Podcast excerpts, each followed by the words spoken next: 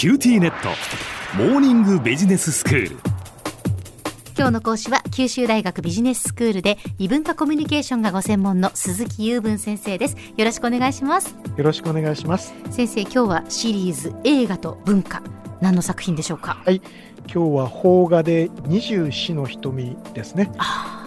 これは原作は壺井栄さん1952年に発表された作品で、はい、まああの知らない人はいないだろうなと思える作品です、ね、原作も読みました、えー、でこれ映画としては1954年の公開で、まあ、白黒映画、えー、木下圭介さんまあ、あのホームドラマ等でも有名ですけどね、うん、えー、この監督さんです。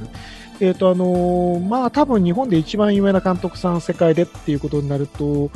黒澤明ね、はい、から小津安二郎とかっていうのが出てくるんでしょうけど、僕の頭の中ではその次ぐらいに出てくる人で、まあ、非常にあのビッグネームであることは間違いありません。うん、でその後ですね、87年にあのカラーで、えーと、田中裕子さんの主演でまた再映画化されてるんですけども、まあ、あの申し訳ないけど、その54年バージョン、高峰秀子さんのバージョンがはるかにあのあの素晴らしいという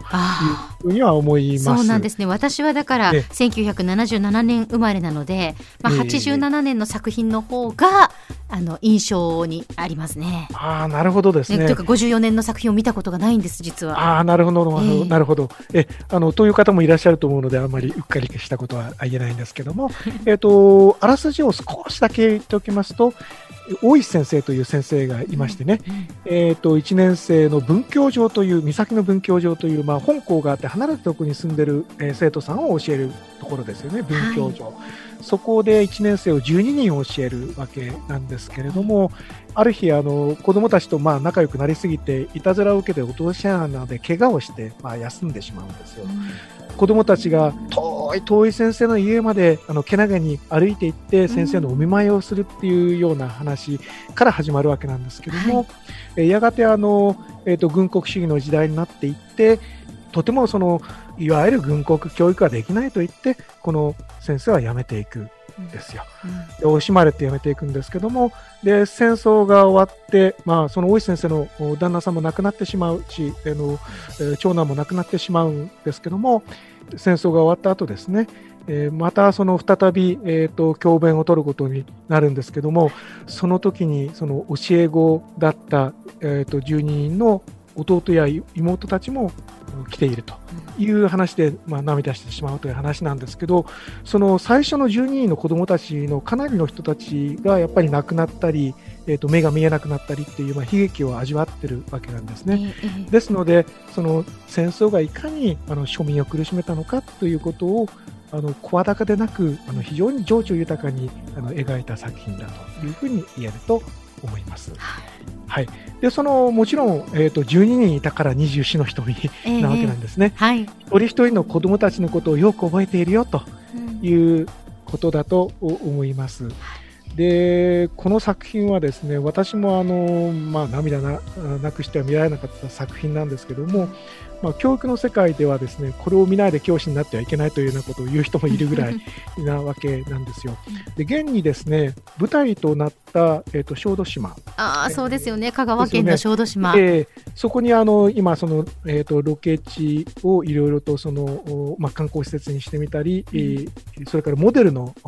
学校があったりするわけなんですけども、まあ、ここにあの実際に行ってみたくなる人がまあ、多いわけです。で、僕も実際行ってみたいと思って、まだ果たせないでいるんですけどね。あそうなんですね。えー、で、この作品は、まあ、私実は個人としてはあのベストワンに書いてる作品です。あのよく言われるのは、あの銅の黒さは性能図、これあの、誰かが言ったのかもしれないし、私が考えたのかもしれないんですけど、動きと、あのから動きのないこと。で黒沢と小津が対極にある、はい、なんていう言い方をするんですけど、私はそこにその情情けですね、の木下っていうことを入れたいぐらいで僕はあのその日本的なその情緒というか日本人の感性というかそういうものを作品一本見て学ぶとしたらどういう映画がいいですかっていうふうにもし海外の人が尋ねてきたら、うん、僕は木下圭介の作品群を紹介したいですよ。で一つはこの二十四の瞳。でもう一つ進めてよいとしたら、えーと、喜びも悲しみも幾年月という作品。あタイトルは知ってますが。はい。これはあの、えーと、東大森の辛い生活を、だけど、どうしてもいなければならない人、つまりあの嵐の夜に灯台がなければ船が大変な目に遭うわけですので、いなければならない人、でそのいなければならない仕事のために、まあ、一生を孤独の中で過ごす人たち。っていうあの、まあ、そういうテーマだったわけなんですけども、うん、まあ、日本人のあの情緒がよく表れている作品です。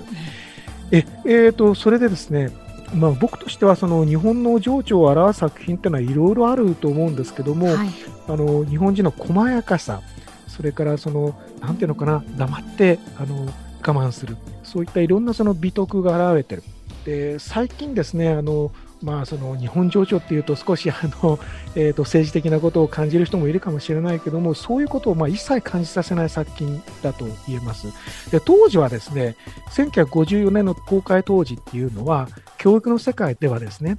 子どもたちを再び戦場に送るなっていうことが、まあ、合言葉になってた時代なんですよね。でその中で公開された作品ですから当然当時の観客さんたちはこれはいいというふうに感じたはずなんです。でその時のとらわれ方と今私たちが見てあ当時はこうだったのですかっていう、まあ、時代を感じる感覚とは違うとは思うんですけども、えー、えーと当時はどうだったかっていうことを思い起こしながら鑑賞するということもあの楽しみの一つだと思うんですね。はい、えー、ぜひあの、えーと、映画を見るときに古い映画の場合は当時はどう受け止められたんだろうなっていうことを想像しながら見る、そして今から見る価値はどういう価値なんだろうなっていうことを考えながら見る。そういうその両面から攻めていっていただきたいなというふうに思っています。では先生今日のまとめをお願いいたします。はい、えーと、今日はあの個人的なことで申し訳ないんですけど私がベストワンにしている、二十四の瞳を紹介しました。あのいい意味での日本的な情緒がよく表れた作品でまたその昔の映画を見る意味を考えながら見るのにいい作品だということもご紹介しました。今日の講師は九州大学ビジネススクールで異文化コミュニケーションがご専門の鈴木雄文先生でした。どうもありがとうございました。ありがとうございました。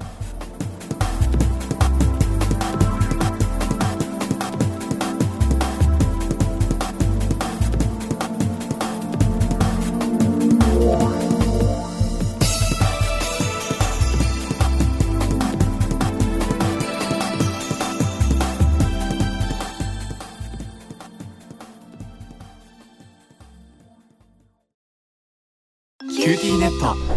お乗り換えのご案内です。毎月のスマホ代が高いと思われているお客様 QT モバイルにお乗り換えください。あなた乗り換えるわよ。お父さん早く。乗り換えるなら今格安スマホの QT モバイル